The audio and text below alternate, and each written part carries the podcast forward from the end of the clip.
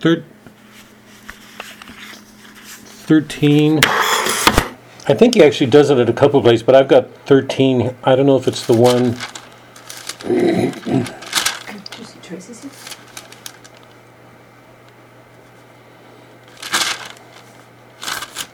I think it's thir-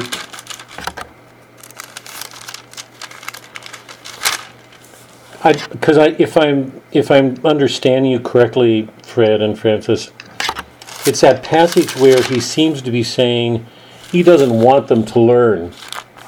Right. It's not just that he's because he's he, he says to the here let's let's wait until everybody's on. I'll I'll go because I really think it's a I mean, do it some other time. I don't want to tie up. No, no, no, no, no, no. I because it. I mean, there's no way they don't relate, particularly since um, Christ speaks so much about the Father here. Did you turn them on, Dot? We're already on. Okay, you guys be careful because we're already on live. Suzanne snuck up on me. Tracy, it's good to see you. You're doing okay? Yeah. Yeah, good. I got your note. I was. Um, I know you don't want to hear this from me, but I worry about you. Um, that that big heart of yours dealing with the public that when you love art, and I, I think you have questions whether people love art for the right reasons or not. I mean, I know it's a big concern for you, but are you surviving the cold? How's it been in your part of the country? Not too bad. Not too bad. The mm. university campus closed for about two days. So I worked from home, Yeah. which I love, you know, which is good. The university being which one? It's called Midwestern State University. Midwestern State. Um, you're not housed there, are you? You're at a museum. Are you on campus? Uh-huh, the museum's part of campus. Oh, I didn't know that.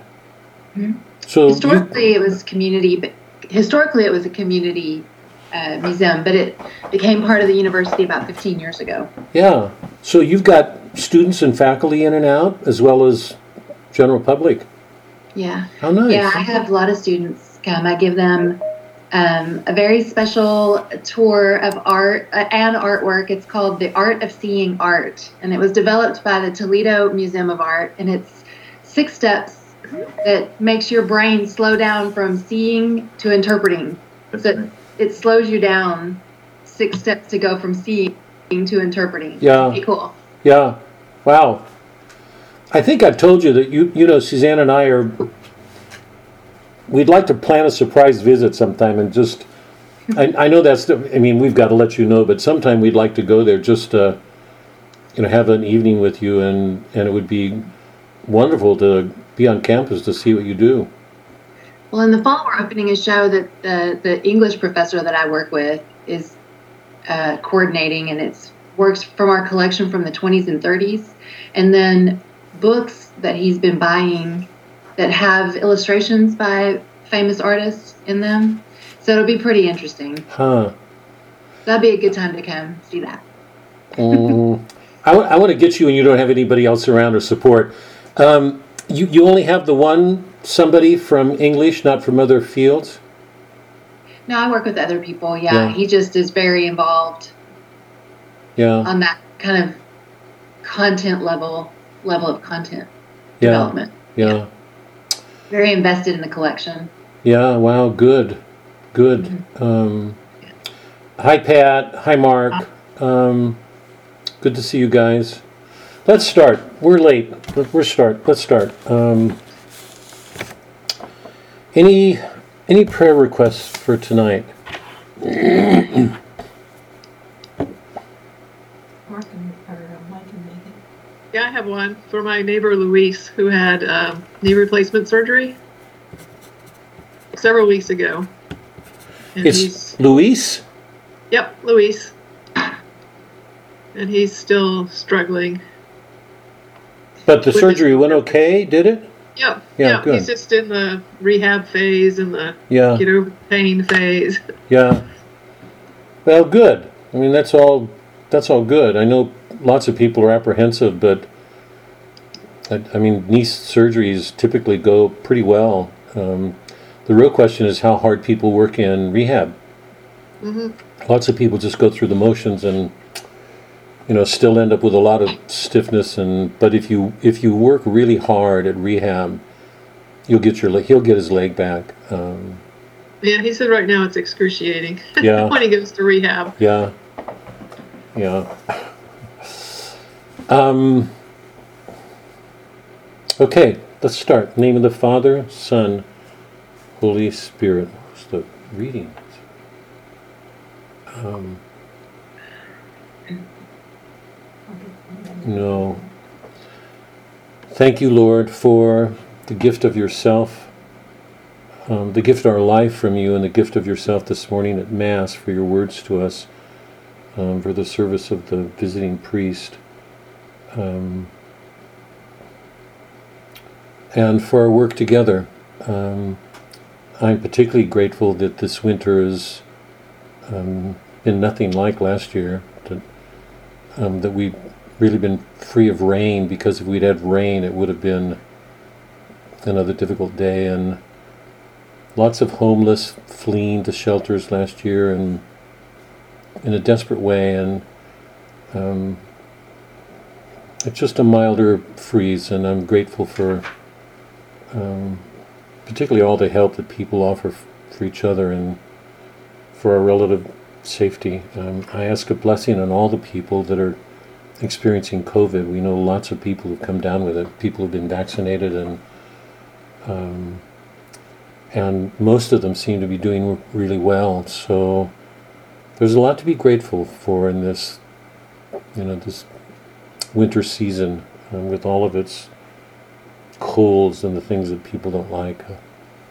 Um, we we enjoy blessings all around us, so we're grateful for those. I'm going to ask a special grace for Luis, um, Karen's friend. Um, help his uh, rehab to go well. Ins- inspire him, ins- breathe into him some toughness. If he will work hard at his rehab, he will he'll get his legs back. Um, and I ask a blessing on the work that we're doing together, and particularly with John. Um, I think I may be ex- speaking for myself here, but I'm genuinely amazed um, at a depth of equality that I've not seen. It's been a long time since I've read John and the Gospels, but because we get used to them, we can count them in the count on them in mass. So, speaking for myself, I've not read them, kept up in them. Um, but reading John um, deepens in lots of ways your presence in our life, and I'm grateful for that. So, let a blessing be upon the work that we're doing. Um, let it not stay in our heads, please. Help all of us to be strengthened with the spirit of courage and humility, and humility both, to bring you to our world. Um, help us to do that gladly, um, trusting in you. Um, let a blessing be upon all that we do this night. Help us to carry out it, it out into our world. We offer this prayer in your name, Christ our Lord. Amen. um, Fred, I've got two concerns. Um, one of them goes back to Matthew, which I'm, I'm and I'm up, glad to pick up again. And I want to. I'm going to put Suzanne on the spot. She didn't know I was going to do this, but um, um, she can tell me to get out of the bedroom tonight. I'm not sure what she'll do, but um, um, but I, I want. I'm going to ask her to speak to something that we talked about after our class last night, just to get it out on the table, because I think it's it's worth taking a minute with. When we got on, Fred said that he and Francis had been talking about that passage in Matthew where Matthew explains what he's doing with the parables, because you know that in Matthew, so much of what we get from Christ is parables. And he has this strange statement. I thought we'd spent a little bit of time on it, but maybe we didn't give it the time that it deserves because it's it's an important one. It's one Suzanne and I have talked about. So before we turn to John, and I just want to take a minute to outline John when we get there, but not now. I'd like to take up these two things first. Bef- Before we do that, let's go back. In chapter 13 in Matthew, you know that Christ has been um, teaching largely through parables. And it's interesting to think about the difference between Matthew and John with respect to this because you know in John, um, Christ speaks directly to us constantly. I only remember one passage in the in in the we're through one and fourteen tonight. We've been doing seven chapters a week, so eight through fourteen tonight. He he does almost nothing in parables. Like the only one that I remember right now off the top of my head is the parable about the good shepherd. I am the good shepherd. He does this. He likens himself to a shepherd. In all the other passages, um, I I may be missing something in here, but in all the others, he speaks directly to us, explaining what he's doing, who he is. Every one of his speeches, every every one of his offerings when he's speaking to disciples are are direct, clear explanations of who he is. He's not speaking in parables, he's explaining himself, describing himself. And we have to talk about that pretty seriously. In Matthew, that's not so. In Matthew, he's constantly describing things, most particularly heaven, in terms of parables. So he's telling stories. And the disciples don't always get it, which is funny to see. I mean, you know, they're ordinary people like you and me. I, I'm sure that if, if we were around Christ, we would be shaking our heads too. Maybe even arguing with him and saying, wait, hold on. you know, I don't know. but he's been speaking in parables, and in 13, the disciples are troubled. This is 13:10. Why do you speak to them in parables? And he answered them, To you it's been given to know the secrets of the kingdom of heaven, but to them it has not been given. So, for whatever reason that's contained in that explanation, to you it's been given, to them not. Um, he's been speaking in parables. They don't get it. Lots of people don't get it. Um, but he says, For him who's, who has more will be given, and he will have abundance. But from him who is not even, what he has will be taken away. This is why I speak to them in parables, because seeing they do not see, and hearing they do not hear, nor do they understand. With them indeed is fulfilled the prophecy of Isaiah, which says, Shall indeed hear but never understand, you shall indeed see but never perceive. For this people's heart has grown dull, and their ears are heavy of hearing, and their eyes they have closed, lest they should perceive with their eyes, and hear with their ears, and understand with their hearts, and, and turn for me to heal them. But blessed are your eyes, for they see, and your ears, for they hear. Truly I say to you, many prophets and righteous men longed to see what you see, and did not see it, and to hear what you hear, and did not hear it. So in the prophecy, Isaiah, the way he states it, makes it seem as if God is withholding, withholding something, as if he didn't want certain people to be saved, lest they should perceive with their eyes and hear with their ears. And I think for some of us, the question is, why doesn't he do that? Is he a mean God? Is he? Why is he withholding it from some people? Fred, let me. I want to be clear. I just is is this the passage you're talking about, or is there another? No, that, that's it, because what we were, in- reference to John, we, we've got a book here that kind of compares the synoptic, all the synoptic gospels and John. Yeah. And it was just, it was just interesting that, uh, uh, Matthew, Mark, and Luke all have parables, quite a few parables in their gospels, but, uh, John has absolutely none, Yeah. zero. Yep. It was just, you know, in our discussion with John, it was just kind of a, a, a curiosity as as to why. And Yeah. looked at the reading in Matthew, and I remember that always disturbed me. So, Yeah. Yeah.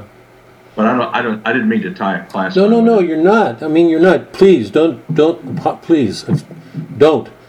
Um, you know, every God, it's like we're standing on the rim of a chasm, you know, different points. Every one of them points to the same thing. They're all going to the same thing, so we're, we're not going to go go back to Matthew. We're going to get to John, but there's no way talking about one of it, one of something in one of them that isn't going to take us to the others. Um, they have the same concern, the same source. So. Any responses to that passage that I just read?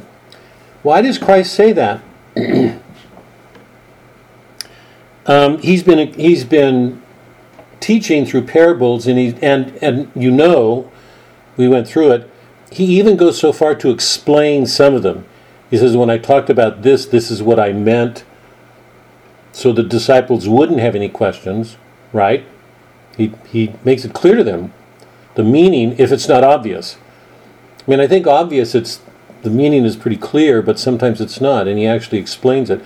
But here he's explaining um, a pedagogy. He's making clear why he does something the way he does. It's like a method. He's not letting. He's saying things so that some people don't get it. Now that seems mean on the surface. Oh, Fred, I was going to say something. I'm glad you you got. We only got the top of your heads before, and now we've got all of you. So Okay. Okay. anyway, any thoughts on what what Christ means here? Why he says what he says? Why he's doing what he does with people with parables? Because it's very different from what he does in John. Abs- absolutely, radically different. Are you going back to the? No, I was looking at the chapter in Matthew. Mark, you have a thought? Are you asking why he used parables in general? No, I'm asking.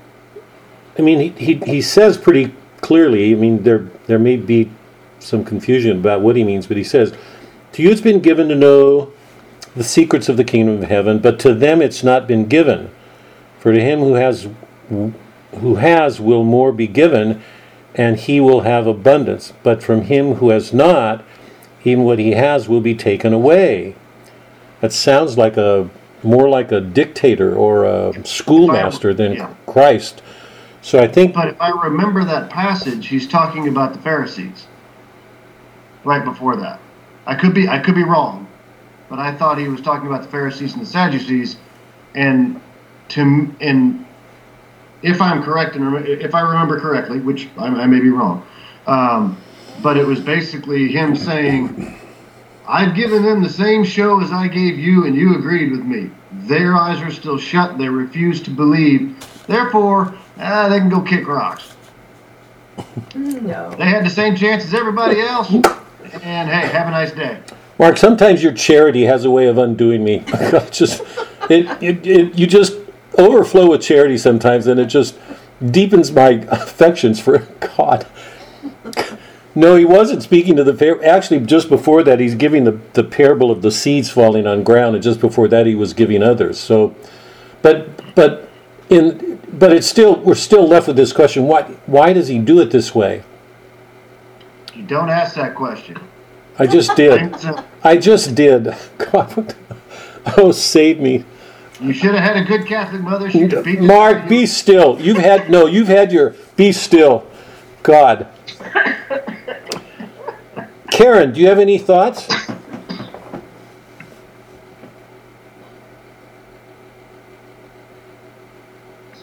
Mm. Tracy, I got to get you back. We missed you. I missed you. Okay, Bob, I have something. Oh, Pat, sorry. Go I ahead. found. Go Right. ahead. It says here, No, this has got to be from you. I, we don't. well, no, but this helps me to understand Okay, well. go ahead. Go ahead. Parables were a common form of teaching in Judaism. Before a certain point in his ministry, Jesus had employed many graphic analogies using common things that would be familiar to everyone, like salt, bread, sheep, etc. Yeah. And their meaning was fairly clear in the context of his teaching. Parables required more explanation, and at one point in his ministry, Jesus began to teach using parables exclusively. So that makes me think that, okay, the audience that he was teaching for before in Judaism understood what he was saying, but this other audience does not. Yeah, yeah, but the And that may be not what you want to hear. Yeah, the question is specifically here, I want to focus it. I mean, all that you're saying, I think, is um, historically, biographically true. That that was a common practice. I mean, um, you get stories everywhere in the Bible, and people teach through stories. That's always been true. The question here is why he says what he does about his method. For he says, for those who have more will be given, for those who don't, things will be taken away. This is why I speak to them in parables, because seeing they do not see, and hearing they do not hear, nor do they understand. And then he uses that quote from Isaiah, where Isaiah says, um, You shall hear but never understand, you shall. So Isaiah is speaking to his people at that time, and he's saying, as a prophet, I've said all these things to you, you don't see.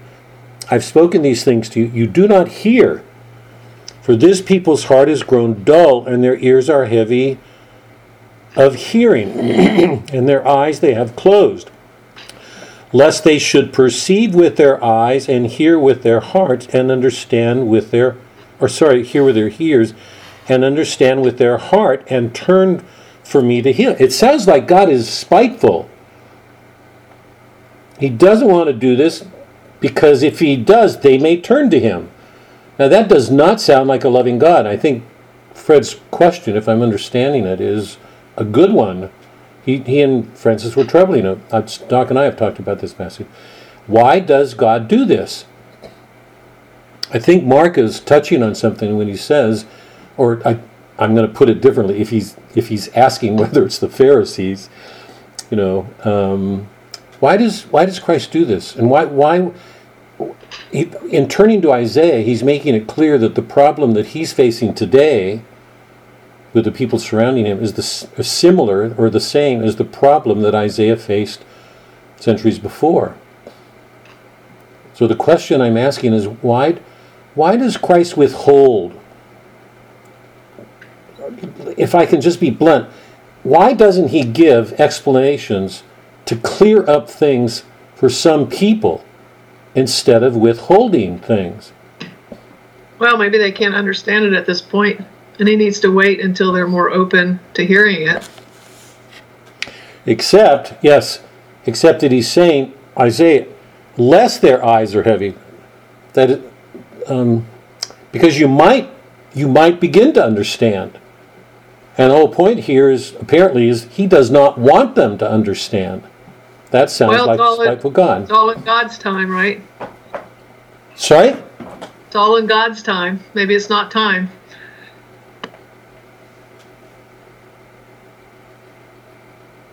Doc, you wanna can you put I, um, I mean, I've troubled over that passage for a long time. Um, I think that that part of what Karen is saying is true, that, um, God chooses his time. Um, I think that parables, um, may not be easy to understand, but they leave people thinking. Mean, turning it over and saying, what is, what is he talking about? What does this mean? And they think about it. Whereas if he had said something that was more in, like doctrine, you know, like, I am the son of God, they don't believe him. And so they stop thinking, they just reject it. Um, so maybe speaking in parables is a way of planting a seed, getting around a little bit the walls that they put up um, when he says something. Um, I, I don't know. I, I still don't fully understand it, and I feel like what I'm doing is putting a positive spin on it. yeah, Um, so- yeah. Could you all hear Suzanne? Could yeah. Yes. Um, One, one thought I ahead, had go ahead, Fred. was, you know, sometimes when somebody tells you something exactly, um, you, you tend to forget.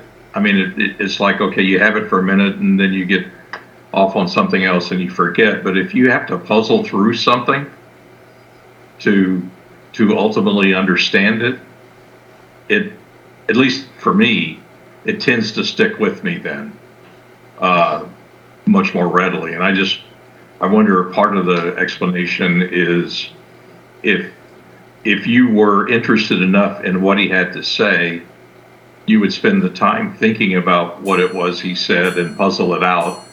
Whereas if he had just told you straight up uh, whatever the concept contained in the parable was, and and you weren't really interested, then you would just move on, and it would never it would never reside in you for any extended period of time. I mean, that's the one thing I, I notice about the parables is you, you have to spend a little time working your way through it to really figure out, in, in many cases, what the actual message is. Mhm. But then it tends to stick with you longer. Yeah. I don't know. Yeah. Bob, Bob, there's a couple of things. Number one, we're not going to understand it anyway. It's beyond our human ability to understand the glory of God. Okay? That's a fact. So that, that's part of it. The other part of it is, I think, parables are a great way of teaching psychologically. They just are. And you've got to give Jesus credit for doing what he can with what he had.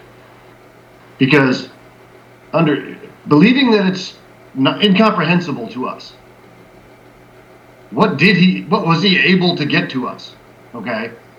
Through the use of number 1 human language that doesn't really translate to English that well by the way. But the fact that 2000 years later there's enough people who are talking about this that's a pretty damn good job. And you know, I mean, look, I mean, ancient peoples generally, as far as intelligence-wise, eh, most of them weren't that bright. So he's teaching them the best way he can. They're grasping it the best way they can, and there's going to be things that we simply will not be able to comprehend and understand. In God's time, not in ours. And it's just some of the mysteries of the church, and that's okay. Um, let me offer my thought here. I, I'm a little bit puzzled about your opening statement in your last remark, Mark, because you said they're incomprehensible. You can't understand them. Which, That's which, true. Well, well, it's not true, Mark. It's not. Well, well, let me disagree with you and and use the Okay, then Bible. explain the Trinity. Mike, Go ahead, Mark, Mark, Mark, would you, would you Yes, sir. quiet your, I, I, I hope I don't have to put a mic on you here. Hold on for a minute. I'm just, I'm trying to respond courteously to what you said. Um, it makes no sense to say they're incomprehensible. They don't, because Christ himself makes them comprehensible, he even explains them. Um, a parable doesn't have any meaning unless it teaches something. So it's getting something across to people and making it understandable, or he wouldn't do it. He himself even goes on to explain the parable of the seeds immediately after this passage. He says, This is what it means. This is what this part meant. This is what this part meant. So he, he's actually explaining. They are, they are intelligible. You can understand them. Um, does it answer everybody? Always no, but they are intelligible and they are understandable. And, and if you put together what Fred and Suzanne were saying, you know, that they ask you to think about them on the assumption that you, thinking about them, you, your understanding will grow in depth. Um, that makes sense. But I want, I'm going to, let me offer a thought of my own, and then I want to go to John, because I, I do not want to shortcut what we're doing tonight. Um, and I, wa- I've got to get to Suzanne, because I want to put her on the spot here. Um, you guys are being much nicer than I, I am. um, and I'm wondering what your response to this will be, Fred. I think I, I think the reason he's doing this, the reason he says what he says, it seems like he's being spiteful. I don't want them to learn. It's almost as if saying I don't want them to get better. I think it's along the lines of what Mark said earlier. Um, I, I would just take what he said a little bit farther. Um, I think what he's got in his mind and what um, Isaiah had on his mind is that very often when you when you teach people the truth of something, they will use it the wrong way. Both Isaiah and Christ knew about the um, religious order of the time and the tendency of those people. We've been we've been experiencing it chapter after chapter, all the way through Matthew and all the way through John. The religious leaders of the time took the truths that were passed on to them by God and virtually inverted them. They made them evil. Christ even says that. So the danger he's talking about, I think, is that in he's keeping it secret be, because I th- think this is my reading of it, Fred. I mean, it is um, not only. I mean, you you and and I really like what Suzanne said that she feels like she's putting a positive spin on something else. I think that something else is a little bit darker. It's that um, he knows the danger of teaching truths to people with religious convictions because very often those people can take those truths and do horrible things with them. The greatest struggles that Christ has had, the, the source of the difficulties that he'll face at his end, come from the religious people.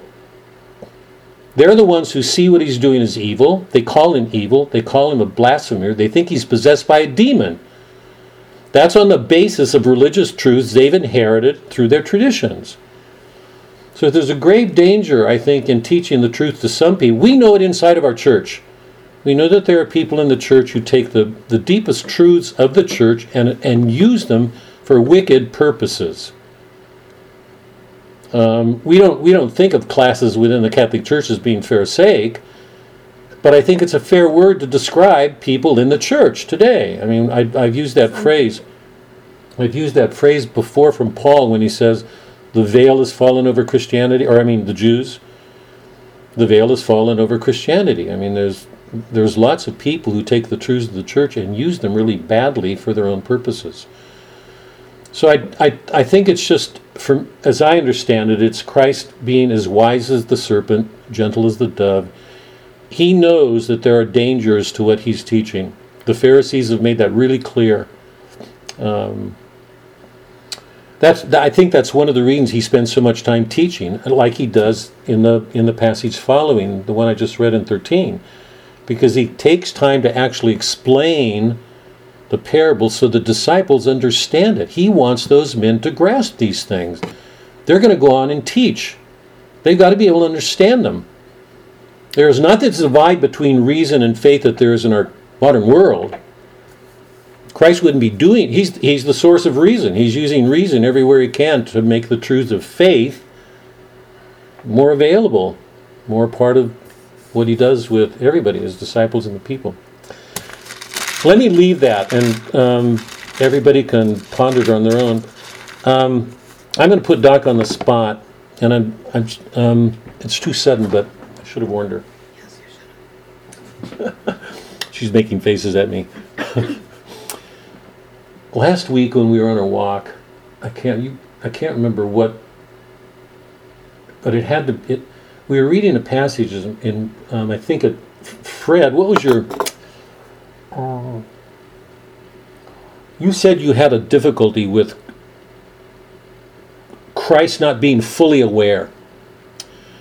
Because it's as if you brought this assumption of an absolute knowledge that he was God. So, of course, he should have been aware. He shouldn't have been. A, uh, we were talking about the Canaanite woman. And it's as if a little bit of exasperation, or with his mother when he says it's not my time yet, or when he gets when when he makes clear to the disciples he wants them only to go to the house of Judah the chosen people.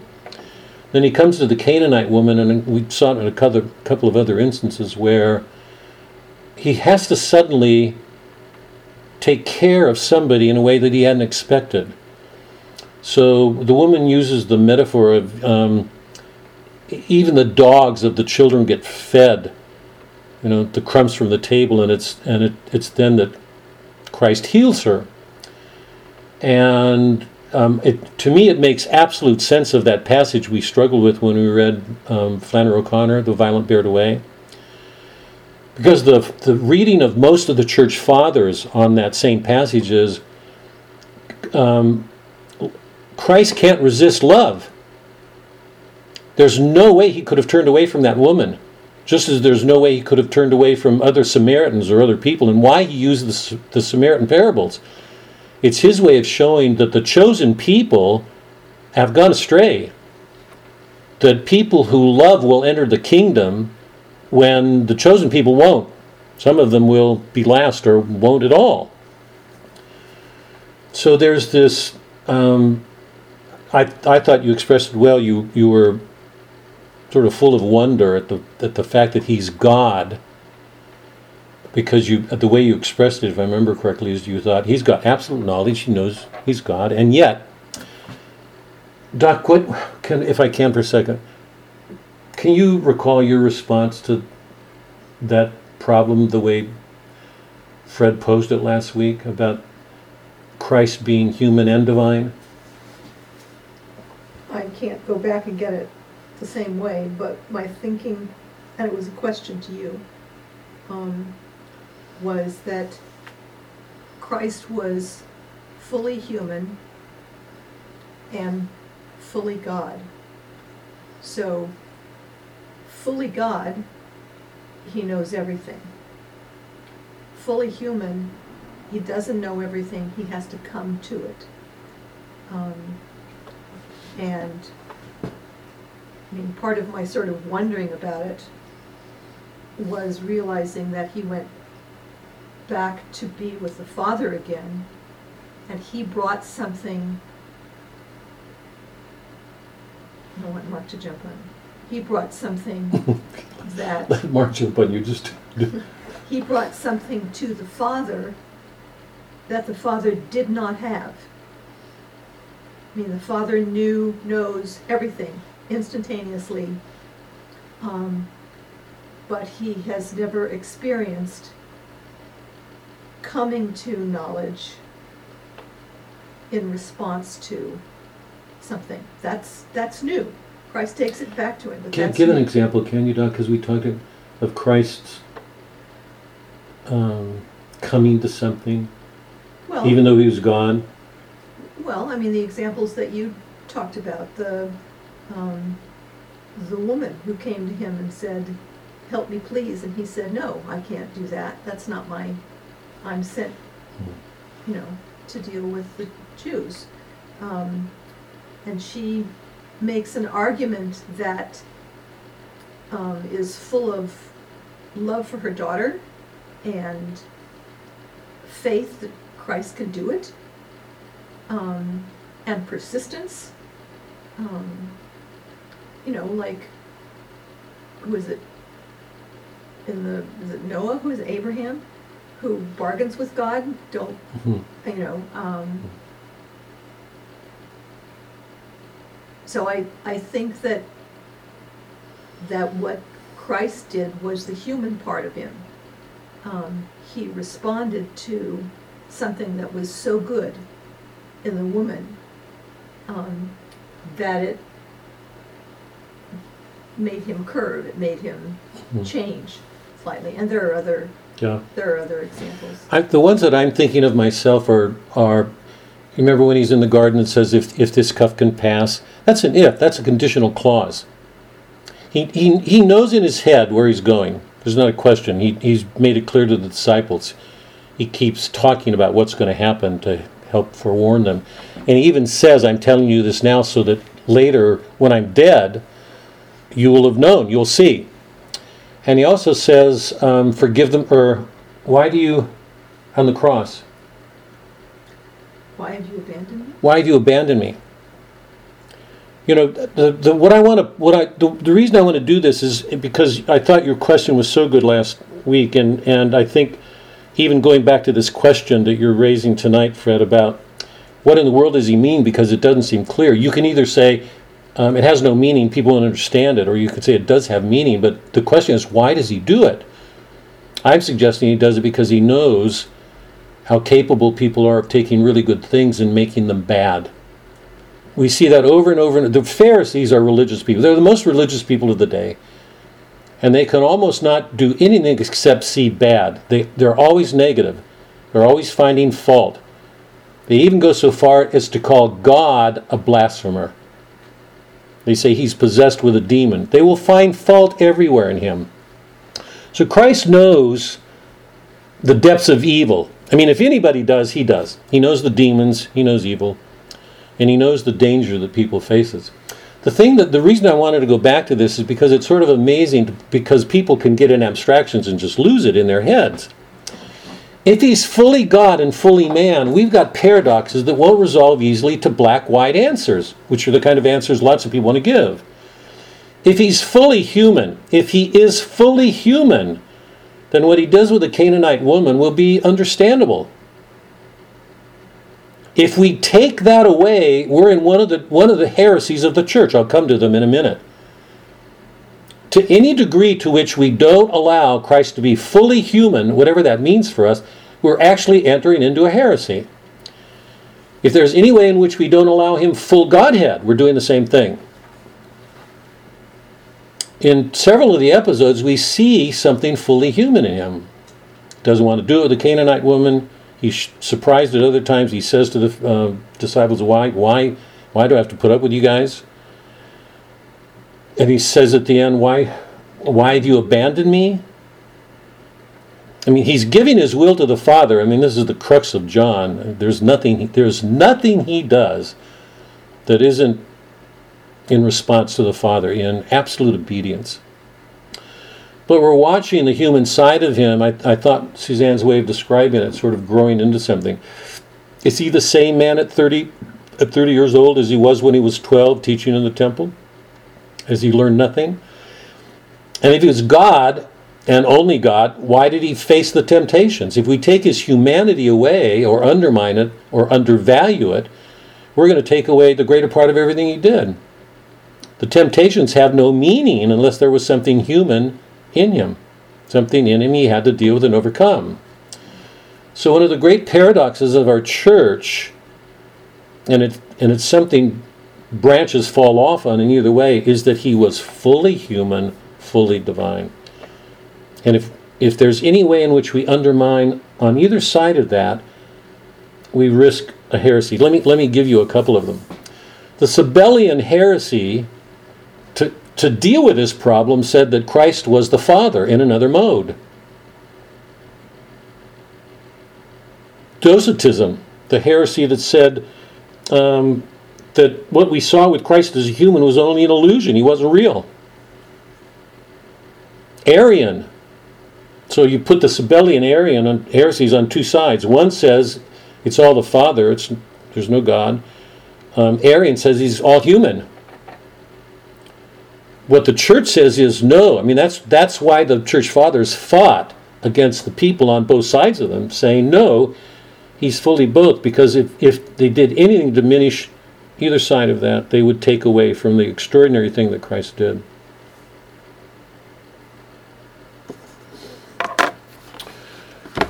Okay, let me. Unless there's pressing things here, if there is, we'll take a minute. But I want to get to John pretty directly. So, any any any comments or questions or what Christ did was extraordinary. We can't take away from either side, and somehow we have to fully put those together. When putting them together in our in our minds, leaves us with what seems to be a contradiction. What the church would call it would be a paradox. That's what Chesterton would call it. To take these two things that don't seem to fit and make them one. That's how extraordinary what Christ did is, was.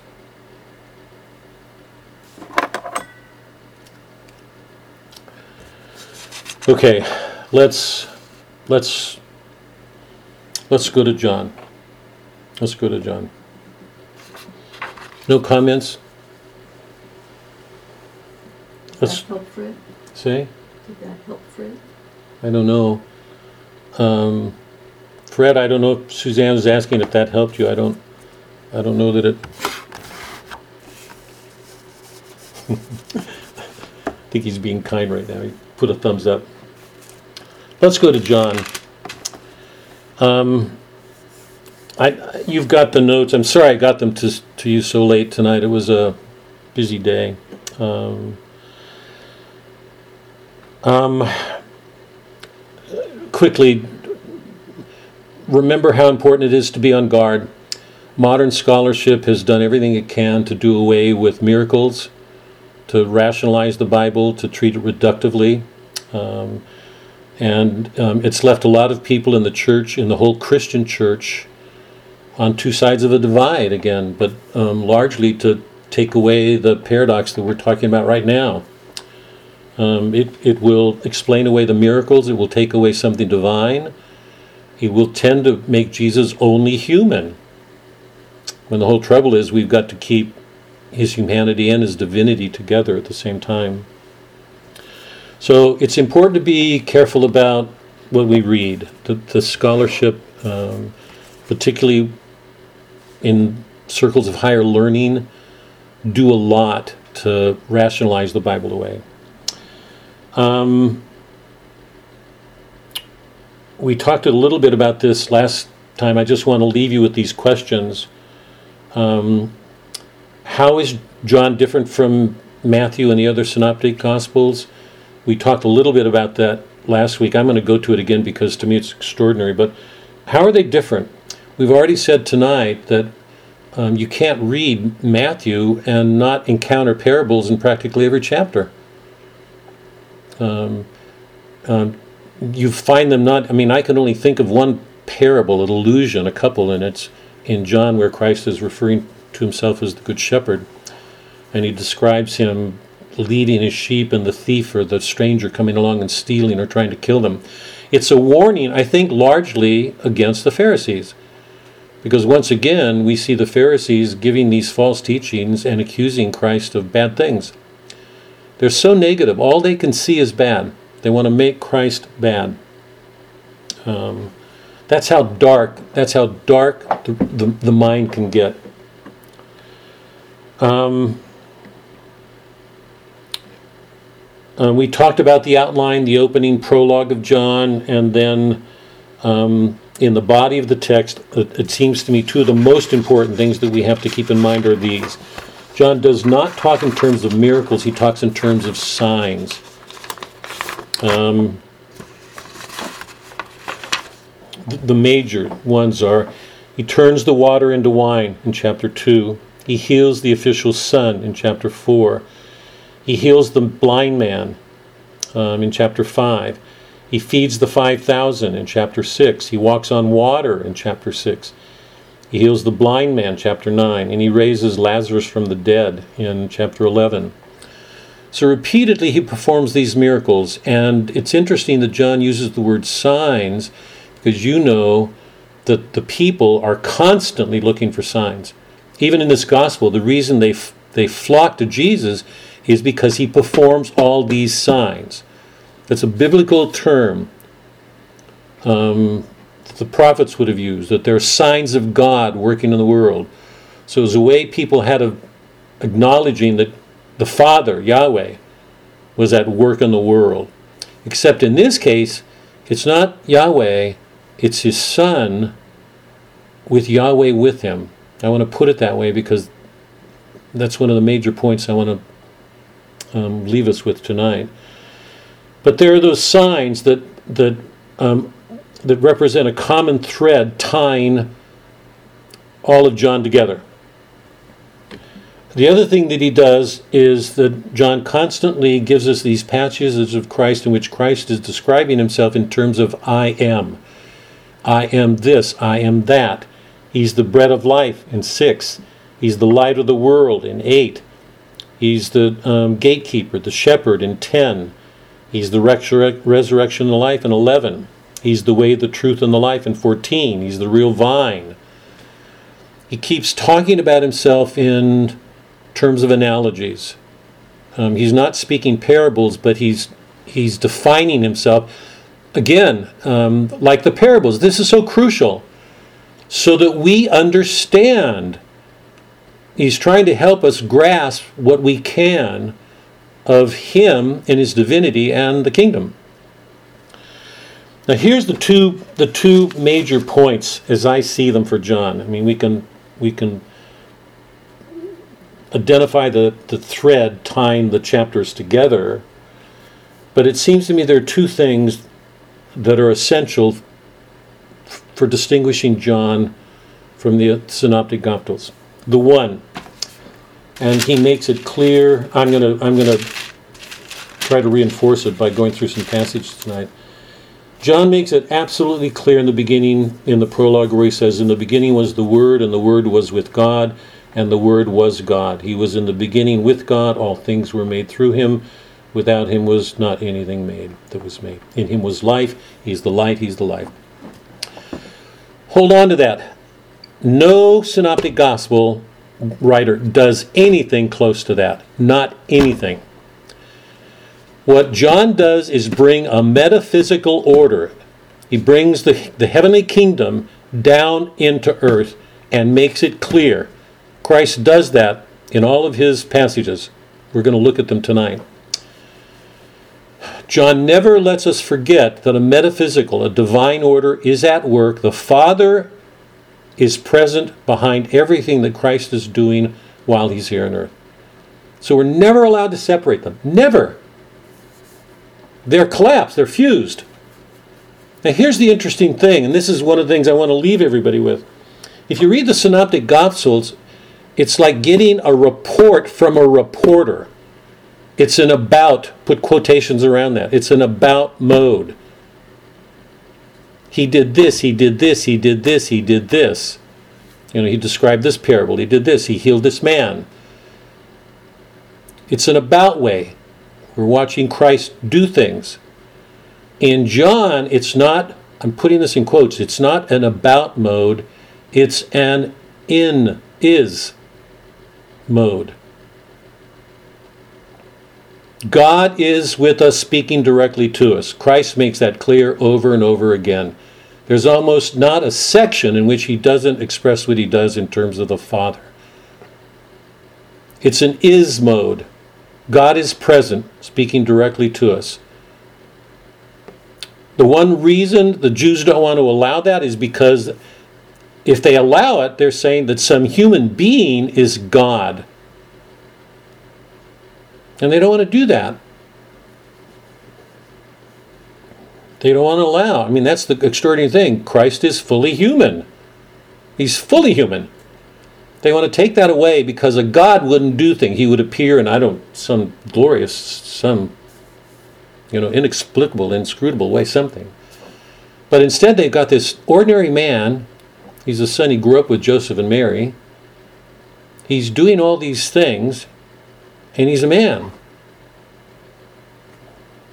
Um, so in John, we're not getting a report about, I mean, we are partly, but what John is doing is very different. And if I could describe it this way, what John does is, is a little bit like what a poet does. And I hope you hear me. Mark, don't laugh at this. Um, he's doing he, he's doing what a great metaphysician and a poet would do, both. And if you know from our readings, you know that most poets have something metaphysical about them or they wouldn't be great.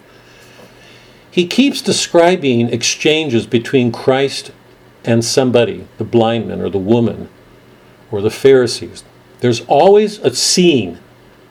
It's not a, it's not a relentless sequence of Christ doing miracles or teaching. It's a scene in which Christ is engaging. And very often, a whole chapter is devoted to a scene. We've only got a number of figures in John. In Matthew, you almost can't count the people because Christ is at work everywhere.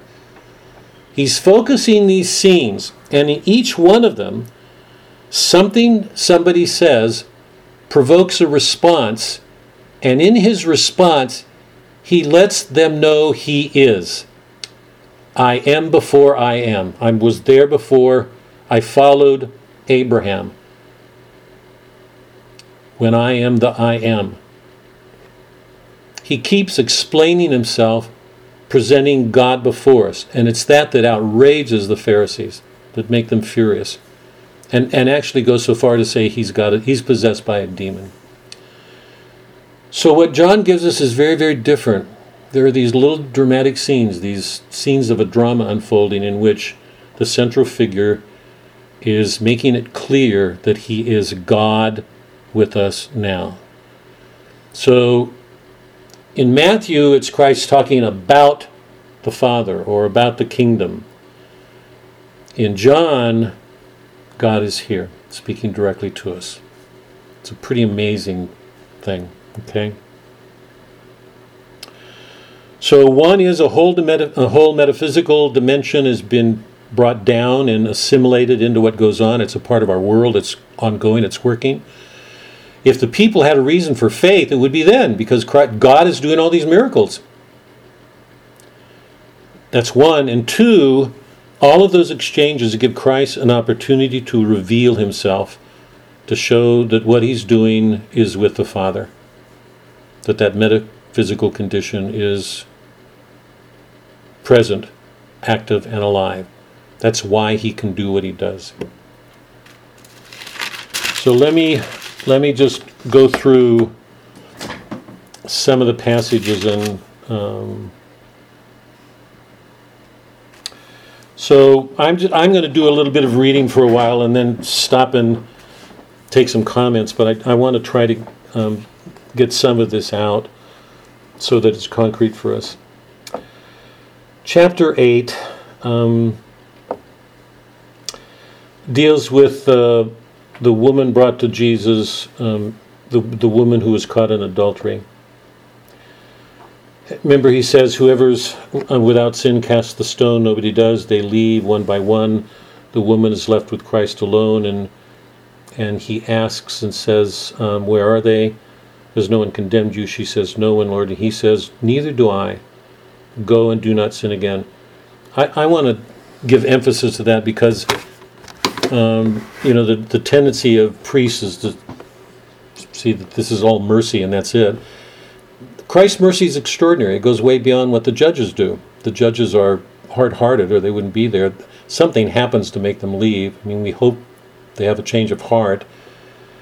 But it, his response to the woman is, I don't condemn you either. Go and sin no more. He puts her back under the law. He's not going to condemn her. But he doesn't he doesn't dismiss the law again. Christ doesn't. In anything he does, he says to her, Go back and sin no more. Then he says, speaking to the men, uh, this is 8 12. I am the light of the world. He who follows me will not walk in darkness, but will have the light of life. That's the line, one of the lines from which John got his opening comments.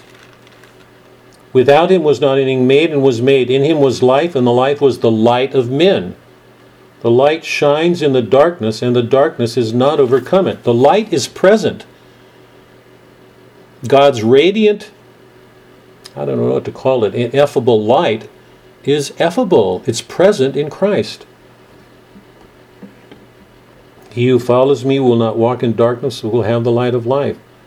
I'm, I'm reading all of this, I'm hoping that that everybody will feel this strongly that all of this is a reason, a reason for our having faith. Christ is. what more could a God do to strengthen the faith he wants his people to have? The Pharisees blame him again, and he says, because they say you're bearing witness to yourself, Jesus says, Even if I do bear witness to myself, my testimony is true. For I know whence I've come and whither I'm going, but you don't know. They should know this. They don't. You judge according to the flesh, I judge no one. Yet even if I do judge, my judgment is true, for it is not I alone that judge, but I and he who sent me. In your law, he, keeps alive his Father's law. In your law is written that the testimony of two men is true. I bear witness to myself, and the Father who sent me bears witness to me.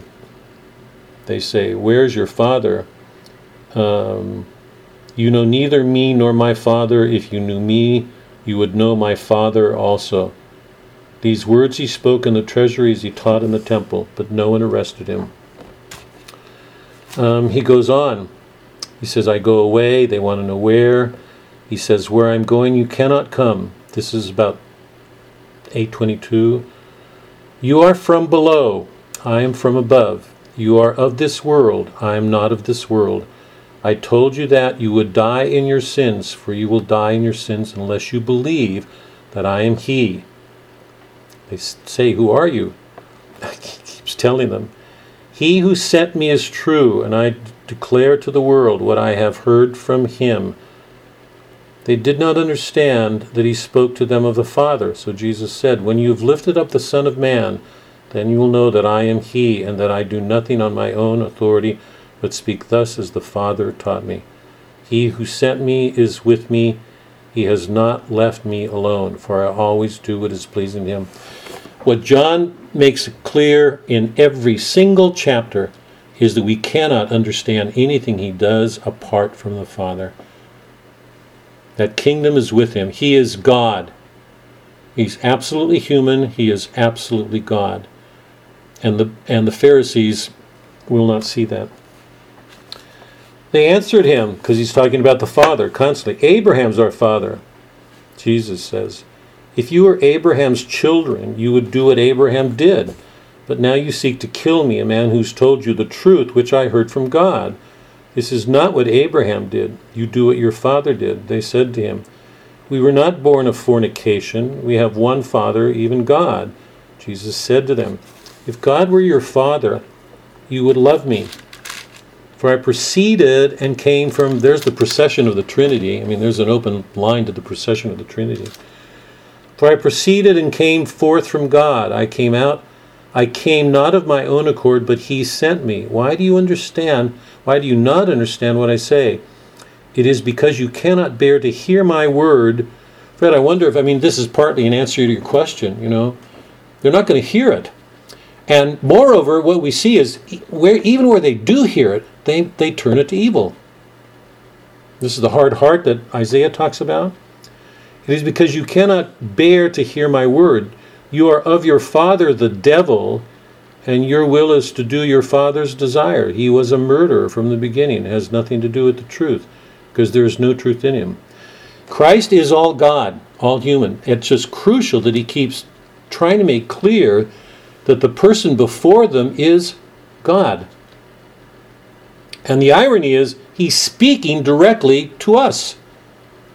We don't get these explanations in Matthew.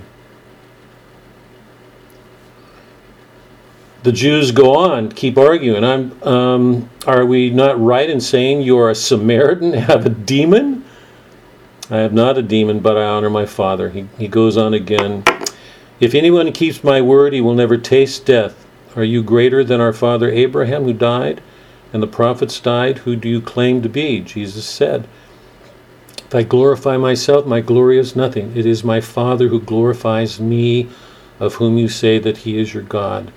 But you have not known him, I know him. God, there's such an indictment here running through this. Their whole life is spent full of convictions that they love God. They're bitterly evil. They can't do anything that isn't negative. Your father Abraham rejoiced that he was to see my day. He saw it and was glad. The Jews then said to him, You are not yet fifty years old. God, this is. And you've seen Abraham? Jesus said to them, Truly, truly, I say to you, before Abraham was, I am. Um, let me let me go through with nine because it, it's it's a little bit simpler. You know that in 9, he cures the man who is blind from birth. He heals him, and the Pharisees hear about it and call the man to him. And the man tells them that Christ healed them, and they're reluctant to hear him. It's beyond their comprehension. They do not want to be open to anything they don't understand, even though there's a lot there. They refuse. And the man says that only God could have done what he did, and um, and their response to him is, if this man, or he says, if that if the man were not from God, he could do nothing. They'd answer, you were born in utter sin, and would and you would teach us. All you hear is spite and pride. They will not allow the truth of what's right in front of them. Um, Jesus heard what happened. He seeks the man out and he asks if he believes in him, and the man says yes. Um, and then Christ says this For judgment I came into the world, that those who do not see may see, and, and that those who may see may become blind. Let, let me stop. Just is that clear? What what is he saying there? Because it goes to Fred's question, I think. For judgment I came into this world, that those who do not see may see, and those who do not see may may see, and that those who see may become blind. That sounds spiteful again. In fact, he's here. Let me let me finish to make it clear. It seems this this seems to deal with what seems to be a spite on God's part, on Christ's part. So, and I think it goes to your question, Fred. So, Jesus asks if the man, the blind man who's been cured, believes in him, and he says he does, and he wants to worship him. He says, Lord, I believe. Jesus said, For judgment I came into this world, that those who do not see may see, and that those who see may become blind. Some of the Pharisees were um, nearby to hear that, and they say, Are we also blind? This is the very end of 9. Jesus said to them, If you were blind, you would have no guilt. But now that you say, We see, your guilt remains. So all of this turns on how, how much they understand or see. What's he saying? For judgment I came into the world that those who do not see may see, and that those who see may become blind. That sounds spiteful. They say, Are we blind? And Jesus says, If you were blind, you would have no guilt. But now that you say, We see, your guilt remains. Mark, this is as strong as a sense, I mean, this is as strong a scene of irony as um, the one we saw in Oedipus Rex when you, you know, you trumpeted out that, you know, I remember, you know, that's irony. What's the irony here? Can we is it is it clear to everybody what the irony is here?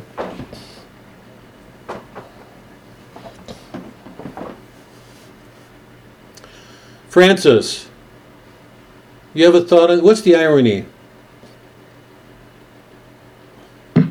I was kind of while you were following. Uh, I think you have to be humble and childlike to see Christ if you think you're wise and understanding, you don't see him. Yeah. You're blind. A wise man Yeah. that thinks he knows everything and knows all can't see. Yeah. Where if you're childlike and, and humble, you do. Yeah. Is everybody okay? Which means the guilt, the sin in the Pharisees remains. They think they see, they're condemning on the basis of that. That, um, and so when they say, "Are we guilty?" I mean, the, the fact that he says your guilt remains is going to make them even more angry at him. They're not going to like what he says. They're going to hate him even more. Is that clear? Is everybody okay on that?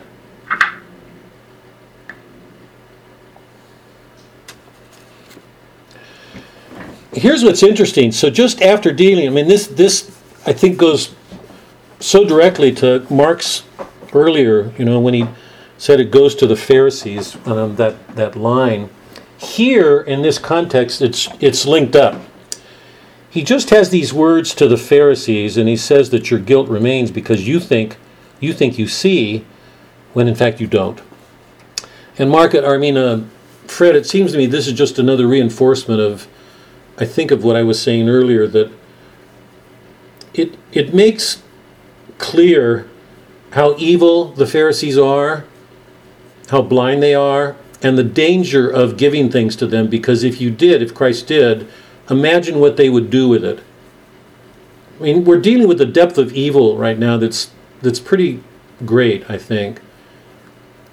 I, I just think it's we don't grasp this unless we see God is before these men.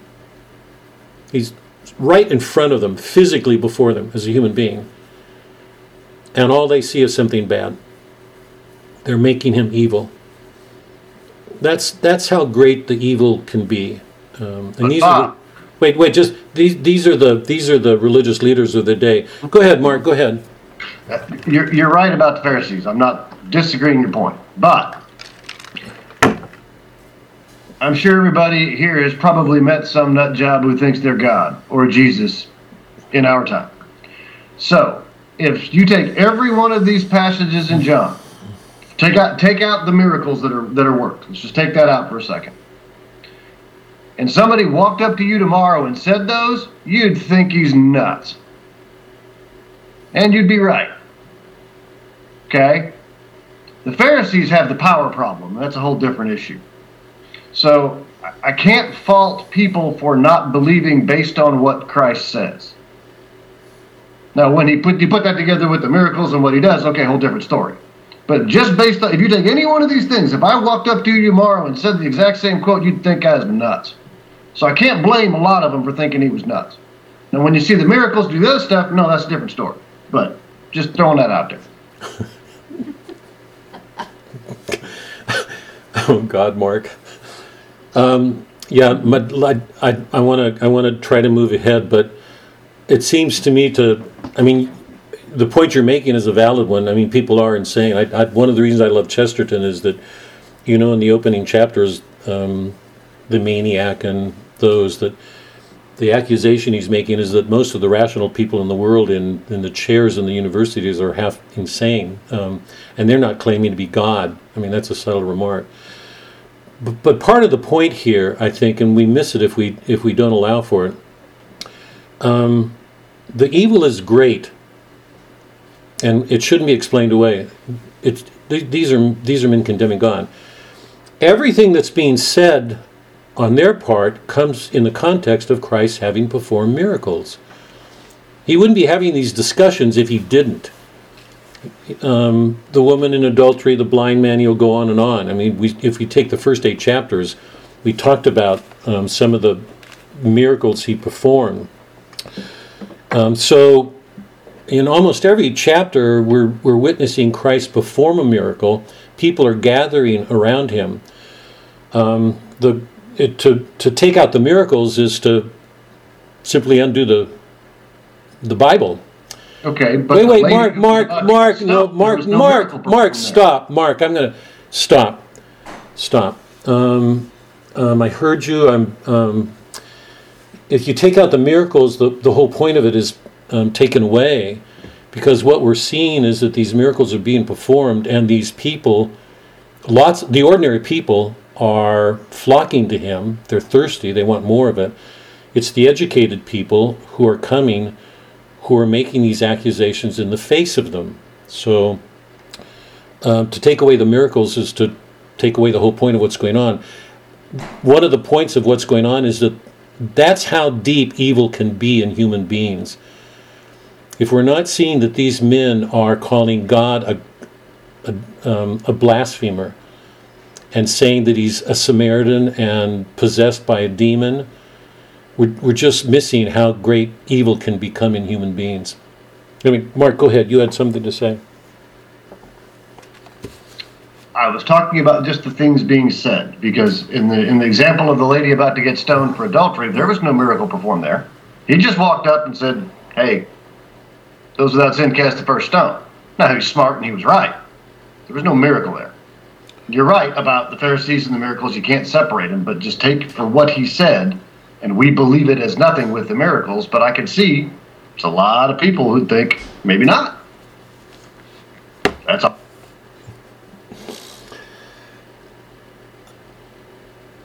Where's it going? Oh, to, to follow. Um, Fred and Francis, uh, we lost your picture. I hope we're not losing you.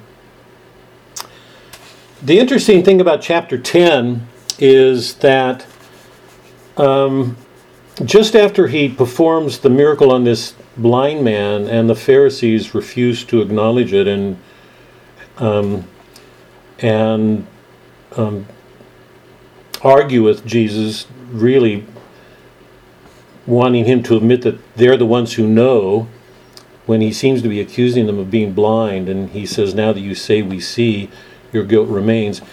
Immediately after that after this exchange with the pharisees he says truly truly i say to you He who does not enter the sheepfold by the door, but climbs in by another view, that man is a thief and a robber. But he who enters by the door is the shepherd of the sheep.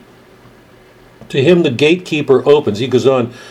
This is one of the more parabolic. It's a. It's in the nature of a parable. He's likening himself to a, um, the gatekeeper and the and the shepherd. Go on down. He says the thief comes only to steal and kill and destroy. I came. Now hold on to that because we've just witnessed. We've just experienced a scene in which Christ is dealing with the Pharisees. Um, um, he's cured the blind man. The Pharisees have refused to accept the miracle. They want to do everything they can. They they are threatening with the man's parents. They they try to skirt around it because they're. This is interesting. I mean, it's a sign of the weakness of humans. They're they're afraid to admit what happens because they're worried that they'll get removed from the temple.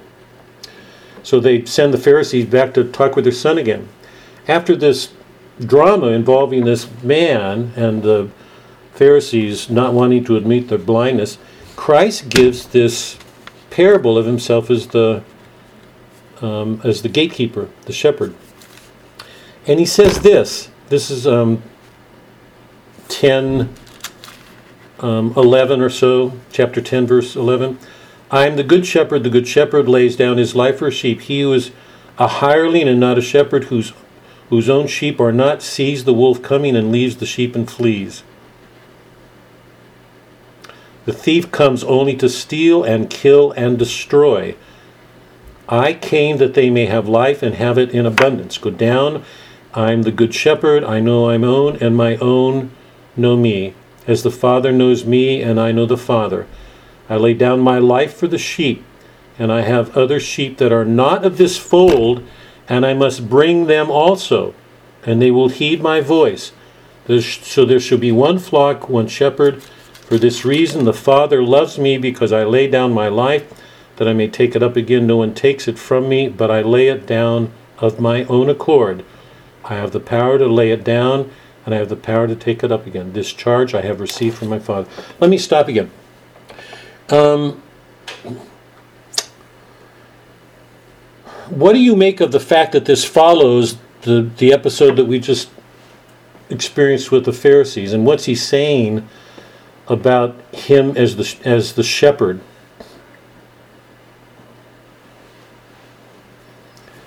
He's going to, um, he's in the next few lines when he's facing the Pharisees and they're accusing him as blasphemy, trying to make himself God. Um, he, he says, um, You're blaspheming, you're saying I'm the Son of God. Um, Christ says, If I'm not doing the works of my Father, then do not believe me. But if I do them, even though you do not believe. So he's saying the works that he does. I mean, you can even make a case for saying that what he's doing with the woman in adultery is the work of his Father. It's an act of forgiveness which the judges, the people, the Jewish people under the law, would not understand. Everything this man does is beyond them. You could say that's part of his work. Um, even if it's not a miracle, in some sense, it partakes of the miraculous. He's showing an act of forgiveness that they, they can't begin to comprehend. Um, if I'm not doing the works of my Father, then do not believe me. But if I do them, even though they do not, even though you do not believe me, believe the works, that you may know and understand that the Father is in me and I in the Father. Again, they tried to arrest him. He goes away. But let me stop for a minute here. Why, why is, if I can put it this way, I'm not sure how to ask the question. Why is this parable, why is,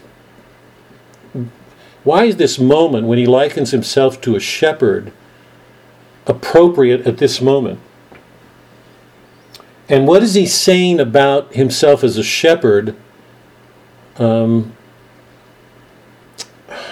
that relates him both to his father and to the Jewish people? Because remember, in all of this, he, he constantly is dealing with people who are the most religious people of the time the priests, the Pharisees, the scribes. Um, this is why Maritain has, has made the point that the, the veil has fallen over Christianity. But so many people in Christianity do aren't may live Christ in their heads like the Jews did the Father, and not live and not live as Christ asked us to live. What's the importance of this shepherd metaphor at this point in John? If I can ask that. Tracy, what do you make of this?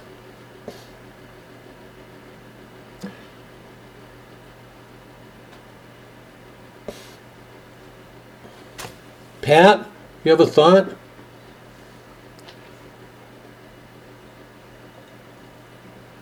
Thought. That's good. Unfortunately, no. I'm just listening to your comments, trying to absorb those.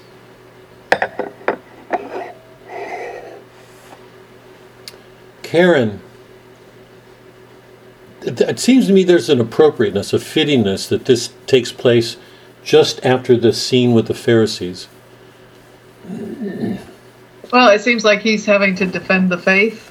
And when he talks about being the good shepherd and those um, threatening his sheep, he's referring to the Pharisees, Yeah, among others. yeah, yeah. Fred, any any thoughts here?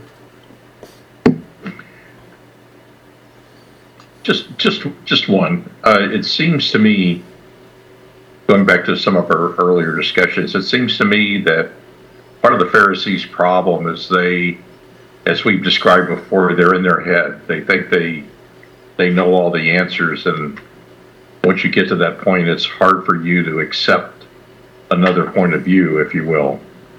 And it, it, it sounds to me like he's almost trying to help them by using reason to enlighten them and allow them to see what they are otherwise blind to.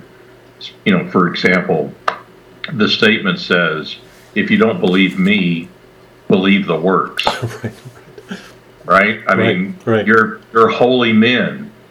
So, you know, if you if you if you can't hear what I'm trying to tell you, see what see what I'm doing, and if they are good works, then how can I be bad? Yeah, So I, I, I get the sense that he's trying to get them to use the reason that's that's the roadblock for them in a different way so that they can see what he's trying to what he's trying to tell them. yeah. Anybody, Mark, do you have a thought on this? What's going on? No, no, everybody's saying just fine.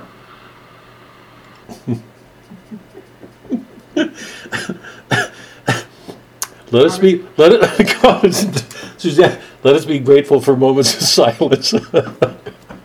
oh, Mark, God, we have got to have a meal. Um, you guys are much nicer than I am. You got here. Let me let me put a, a little bit darker spin on this because, um, be pray for me, patient. Be pa- I think he's doing all that you guys have said. Not not a question. And and I, um, Fred, I thought you put it a really generous turn on it. Truly, truly, I say to you, he who does not enter the sheepfold by the door but climbs in by another way, that man is a thief and a robber. And he says below, if you go down, the thief comes only to steal, kill, and destroy. I came. I think partly what he's doing is teaching his disciples and everybody else beware of wolves in sheep's clothing. There are lots of people who are going to pretend to be the sheep herders. And they're all going to miss, they're going to come and destroy the flock. So once again, he's warning them off against an evil, but he's doing it, I think, in a contrast because he's just been dealing with men who seem to be the shepherds. These got went, I mean, there's no other way. These men, the, the Jewish leaders, are the shepherds of their people. That's an Old Testament, the, a pastoral image going back to Old Testament times. The shepherd watching over his flock. These are the shepherds. And they're destroying people. And Christ has come in to recover. It's, it's just amazing me to recover a sense of the Father, whom these people say they love, and, and clearly lots of them do. They wouldn't go to Christ if they didn't.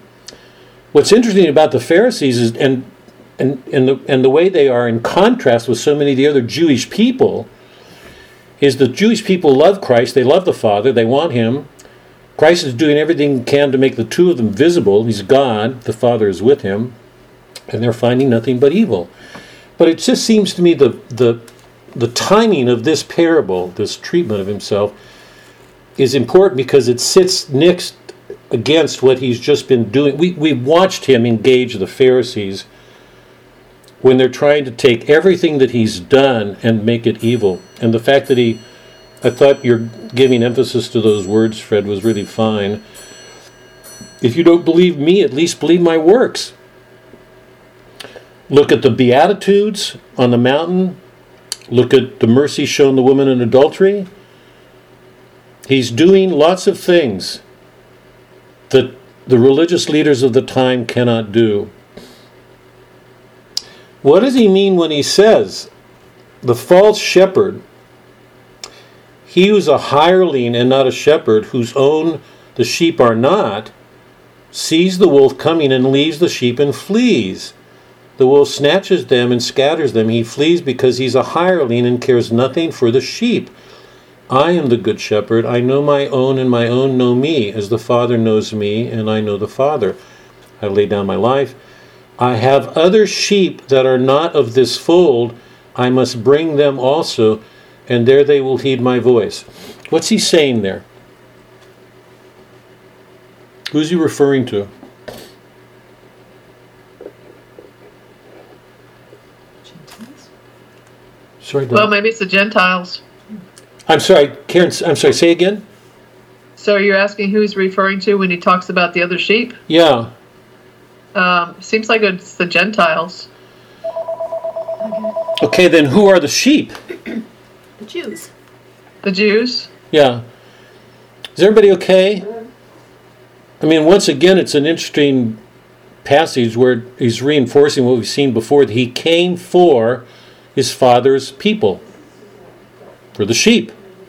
And it's interesting that he uses the word hireling.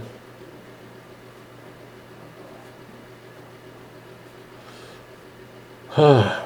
He who is a hireling and not a shepherd, whose own the sheep are not, sees the wolf coming and leaves the sheep and flees, and the wolf snatches them. Who's he referring to there? the Pharisees. Mm. Flesh that out, can you, Fred? I'm not sure that that's obvious, so. I, I well, I, and I think it's the Pharisees and the Sadducees actually. I mean, they're being hired. I mean, th- you know, that's the money that goes to the church that keeps these guys rich. You know, plus the stuff they're getting under the table from the Romans, I guess, too. But um, you know, it is their responsibility to be shepherds, and yet they're not being good shepherds. They're being bad shepherds. Yeah. And I think I think it's true that in, in that case, he's and and if you look at that that whole two week period before the the passion, he is all over the Pharisees and the Sadducees. I mean, literally every passage that you read, he is he is doing a number on one or the other or a group of them. Yeah. I really think at that point he's pretty much given up on those guys, and he's he's using them as an example to the people of the of what they should not do or should not be constantly. Yeah. And be on guard against. I think in Yeah. terms of you know who the who the the sheep are, the ones that he he has yet to gather. I, I, I personally believe that's that's bigger than the Gentiles. I, I think that's the people that he ultimately sends all the disciples out to reach. The people who have not yet had a chance to hear the the word, but you know he will reach out to them, if not him personally through the through the apostles. But yeah. just my my take on it. Yeah, Fred, I just a clar- just a point of clarification. Um, does not the Gentile world for you mean everybody but the Jews? It sounded like you, were making it- a it- distinction. It, I'm not can, sure. but I mean there are you know the Gentiles to me are are more the Greeks in that general area. I mean, ultimately, the, the apostles go to Asia, parts of Asia, Yeah, you know, you know, places well beyond the Mediterranean, if you will. So Yeah. I guess to me, it's just a broader group than what we typically think of when we talk Gentiles. yeah, But that that's just me. yeah. When I think about Gentiles, I think about everybody outside the chosen people. You know, every the, and it's interesting because there's so many signs. There's indications in the Old Testament that ultimately God had a, a greater, more universal purpose for the chosen people that they were to go out to the whole world. It didn't happen that way, but um, in 11, um, Christ raises Lazarus. Um, um, when um, Martha approaches him, she implores him to save his brother. He asks her whether she believes in the resurrection, and she does. Um, um, this is one of the, I think, only two times that I can recall- Christ weeping. In um, 1130 or so, where have you laid him? He says, they, uh, they said to him, Lord, come and see. Jesus wept. So the Jews said, See how he loved him. But some of them said, Could not he have opened the eyes of the blind man, have kept this man from dying? and it's interesting that, um, I mean, one of the takes on this is that because he does it in, in another place, he allows a man to die um, to show the glory of him and his father. That he allows these things because it's one of the reasons he came to show that to show how much God loved his people. That he was willing to do all. He, he, um, Christ is not a grumbler. He doesn't complain. Um, he's pretty tough-minded in arguments, but his heart. I mean, don't forget that passage with the Canaanite woman. I think that's what the violent bear it away means. He cannot, will not resist love. Um, this great need in people, if they're open to it. So many people aren't, but um, he weeps and then asks them to take away the stone. Did I not tell you if you would believe, you would see the glory of God? So they took away the stone, and Jesus lifted up his eyes and he said, It's a prayer to the Father now. Father, I thank thee that thou hast heard me. I knew that thou hearest me always, but I have said this on account of the people standing by, that they may believe that you did send me. When he had said this, um, he cried with a loud voice, Lazarus, come out. And he comes out. Um, and more, more Jews believe because once again they've seen these signs that he does these amazing things. Um, what follows um, are the Jews who are getting um, more and more defensive, uh, more and more violent. Caiaphas makes the, who is the um, the high priest this year. Um, Caiaphas warns the people that um, if they don't do something to quiet Jesus, the Romans may come in, and conquer them, and take away the temple. And he makes the argument that it's better for one man to die than for the Jews, for a nation to die, or or for the Jews to lose their temple. That's an extraordinary gambit. He's appealing to the racial sense of the people. It's better that one man should die rather than a whole people and, and their religious temple go. So he's actually even using religion to justify killing God, killing Christ. The Passover is coming, it gets close. Um, there's a feast day, and um, Christ and Mary and Martha and, and Lazarus have a meal. It's at this point where Judas will betray him. This is um, chapter 12, about line 4 or so. Um, Judas asks um, why Christ didn't take the the oil that Mary used and sell it and take the money and give it to the poor. And he said, "Let her be. The poor are always here." Um,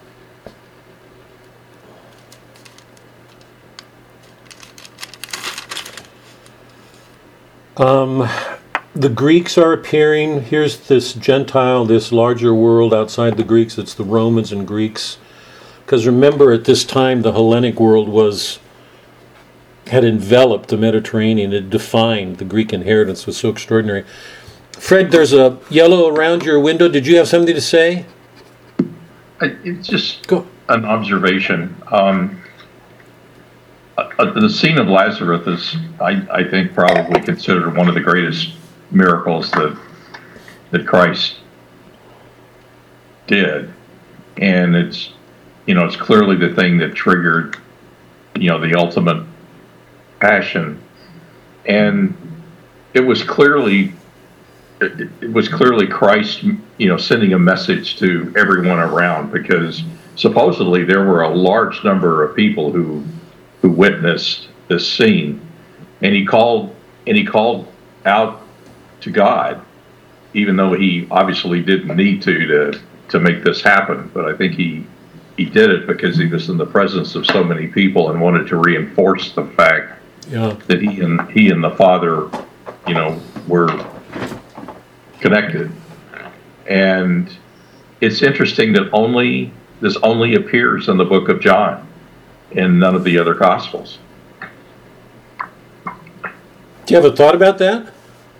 I, I, I it's, it's just, you know, I, I guess it's, I guess it's in essence one of the reasons why I've always preferred John over any of the other Gospels because, you know, I, I got the sense that we're hearing it from the man who was there, as opposed to I'm not really sure who the other three guys were. Yeah, yeah, yeah, yeah, yeah. And- And I, I don't know if, I, but, you know, you would think that with as many people who probably talked about this event, why it wouldn't show up in one of the other synoptics is, has always been a mystery to me. Wait, I, I see, and I, I don't even know, but, and, um, but let me ask here.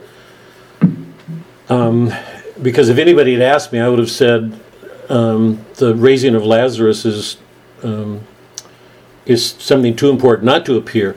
Is there no mention of it? I don't know that. Is there no mention of the raising of Lazarus in the other Gospels? No, there's not. Wow, wow.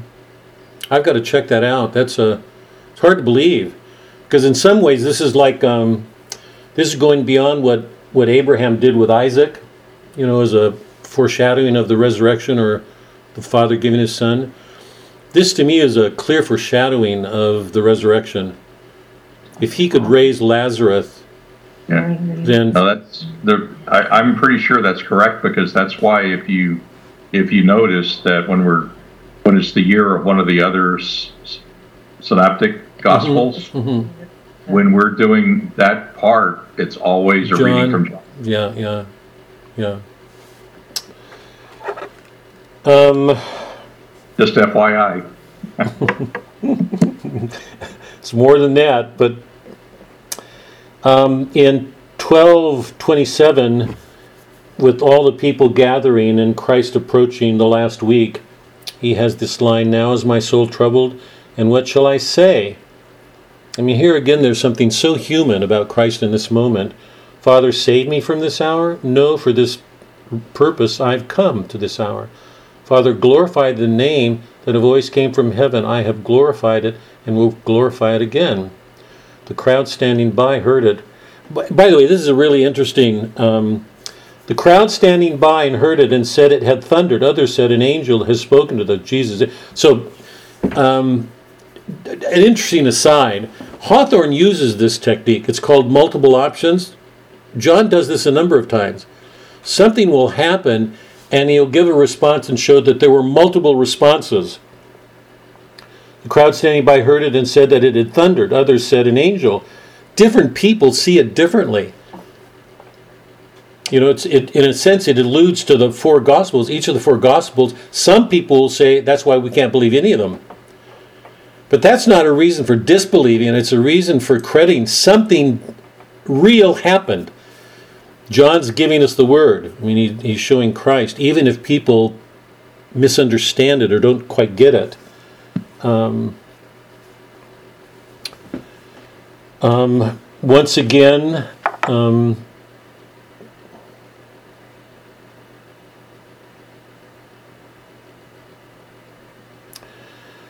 um, Christ is taking on the Pharisees. Um, he calls himself the light of the world, and um, the Pharisees are upset. And there's this quote from Isaiah. It was said that the word spoken by the prophet Isaiah might be fulfilled.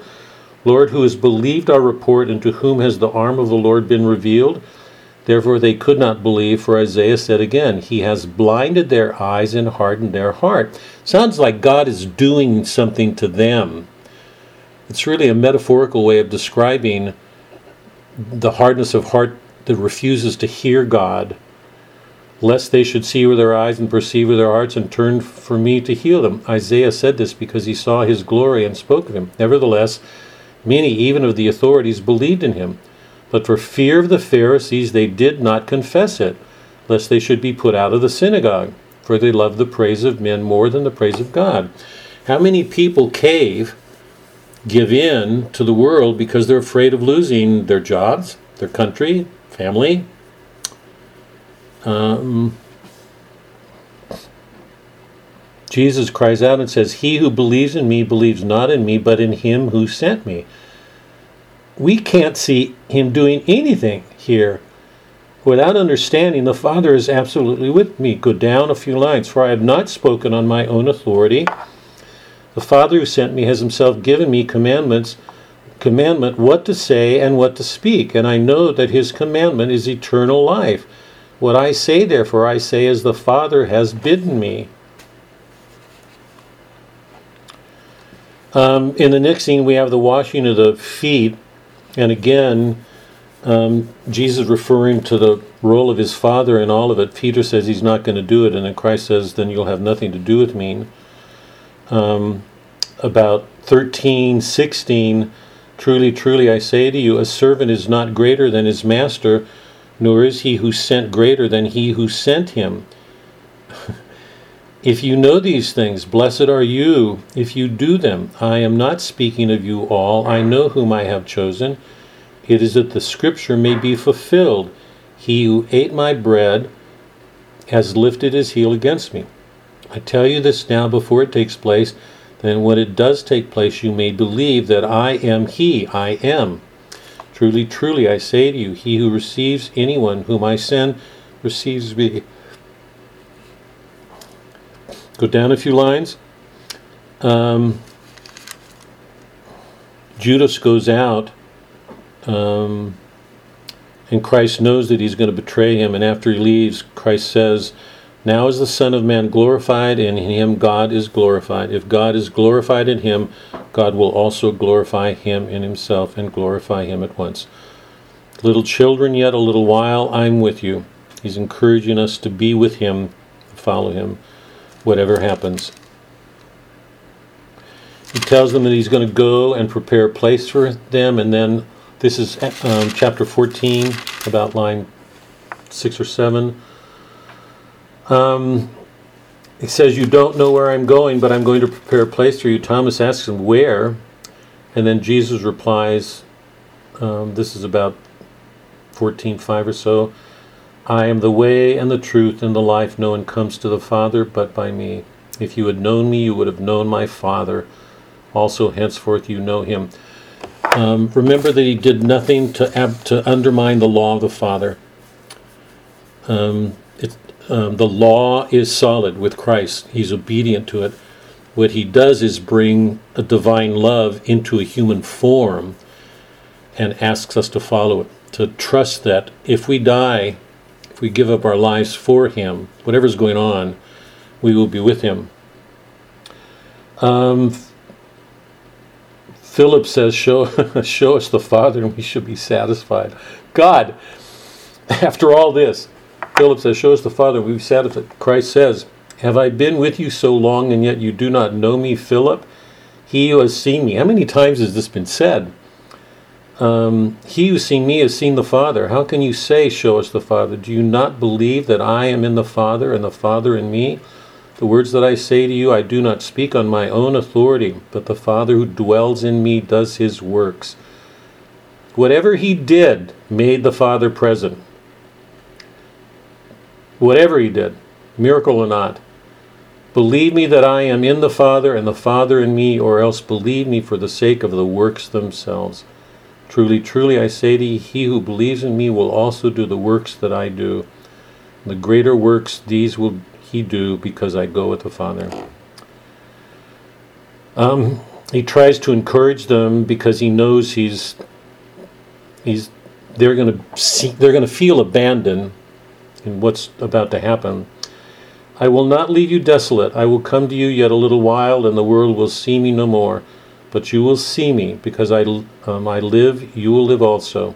In that day you will know that I am in my Father, and you in me, and I in ye, in you. He who has my commandments and keeps them, he it is who loves me. Um, go down a few lines. These things I've spoken to you while I'm still with you. But the counselor, the Holy Spirit, whom the Father will send in my name, he will teach you all things and bring to your remembrance all that I have said to you.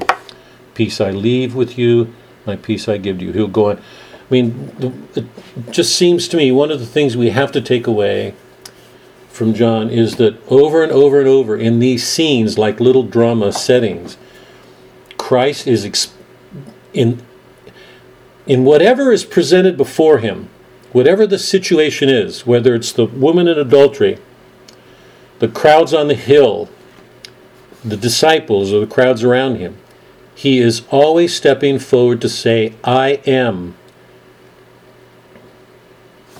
That, you know, the lovely line where he, um, um, where he's relating himself to Abraham, and he says, Truly, truly, I say to you, before Abraham was, I am.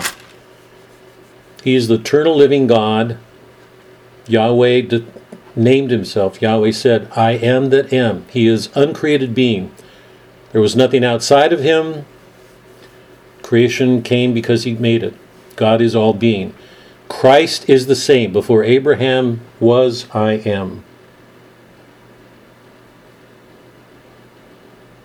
These things I've spoken while I'm still with you, but the counselor, the Father, he will teach you all things and bring to your remembrance all that I have said to you. Peace I leave with you, my peace I give you, not as the world gives it, but I. Let your hearts let not your hearts be troubled, neither let them be afraid. You heard me say to you, I go away and I will come to you. If you loved me, you would have rejoiced, because I go to the Father, for the Father is greater than I. And now I have told you before it takes place, so that when it takes place you may believe. He's saying, rejoice, be glad. Um, in everything he did, he made the Father and his kingdom present. And he's reassuring the disciples that when he leaves, the Holy Spirit will come and do the same. We are not to be dispirited. We are not to grumble and we are to um, take a stand with Christ always, um, but in the way that He asked. And we do that in, with the faith and the belief that the Holy Spirit is continuing to do the work of Christ. You can say at one point, I mean, I think in, in with good sense, the Spirit is the Spirit of Christ. The Father sends him, Christ sends him, he's going to continue the work of Christ in the world. So the upshot of all of this for me, let me just leave this and then, you know, leave time for any comments or whatever whatever you want to do. One of the reasons that John is so amazing is that he makes clear that this supernatural dimension, this metaphysical dimension, the kingdom of the Father, the Father himself, is never not present with Christ. Always. God is present um, what was shocking to the Pharisees, what made it impossible for them to believe, is that he was a human. So the great paradox that we're left with with Christ is that he's fully human, absolutely fully human. We do anything to derogate that, anything to take it away, and we take away from the greatness of what he did. And he's fully divine. Um, Christ does an awful lot to help us see that, to enter into it fully. Or the church the church could have never defended itself against the heresies. They used reason to argue be- because they had Christ in front of them, because other people were using reason to make him something different. they used it to make clear this is what Christ is. This is the person, fully human, fully divine. Because all around them, people are trying to take away one or the other. Because I, I hope that's clear. It's so much easier to take Christ as being one or the other.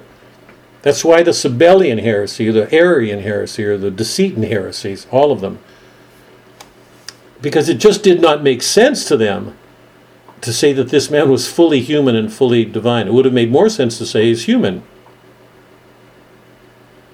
Or he's the Father, or he's an illusion. Because to hold those two things together means we hold a, a contradiction, what is, seems to be a contradiction, of fullness that's difficult for our minds to, um, to comprehend. But the church did that.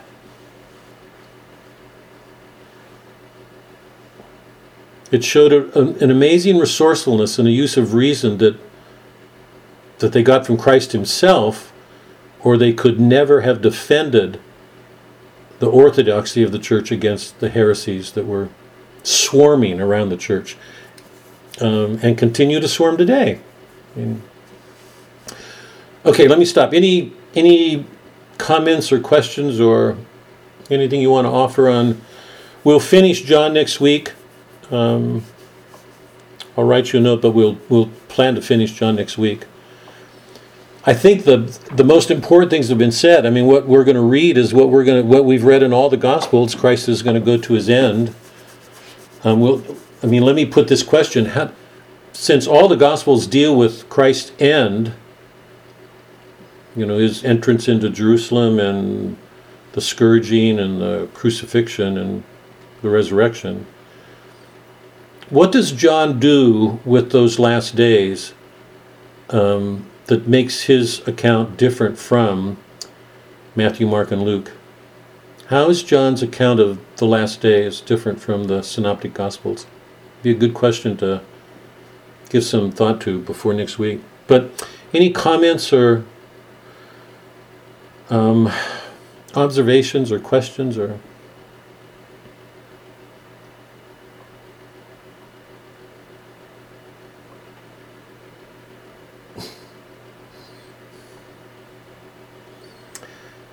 I don't know about you guys, but I'm amazed. I mean, I, I, I've read the Gospels a lot in my life, but I've never concentrated on it. I, I, I have to work harder to try to do, you know, to do what I can for these classes. And so I haven't read John in a long time, and reading him now, I was just blown away. Just blown away. I've read John before and not seen what I come to see this time. What he does with the Father and what John is doing with, you know, this in the beginning was the Word, and it's an amazing, it's an amazing light. I mean, it goes to Fred's question too. You know, why did some people see it and why other? How could John have seen this? There, there's a whole. My own suspicion is that it was a part of the Hellenic world, and he, it helped shape his mind. Because what he did, what he does, is just amazing, just truly amazing. It's so different from the synoptics.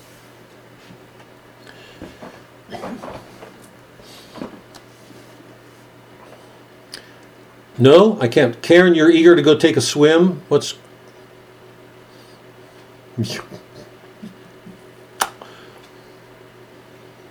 Pat, you don't have anything. I can't believe. Come on, you guys.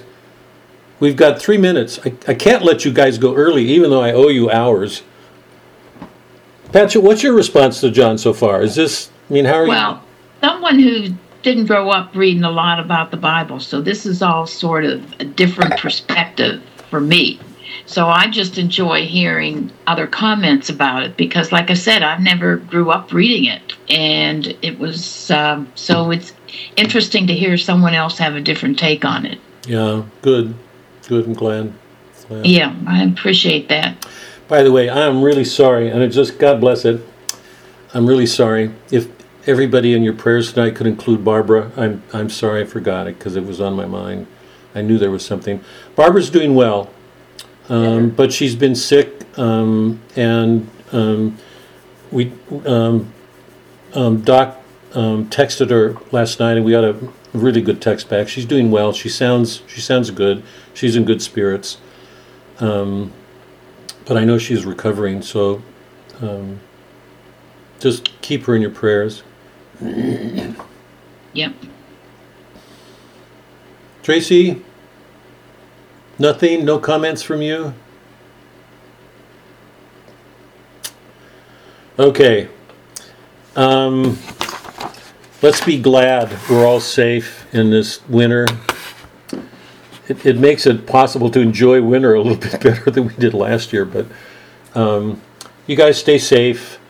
Um, have a good week, and um, we'll finish. We'll finish John next week. Okay. Thank you. Bye. Bye. You- Thank you for all your hard work. You're welcome. Thank you for being here. Thank you for being here. Okay, bye-bye. Bye. Bye, everyone. Uh,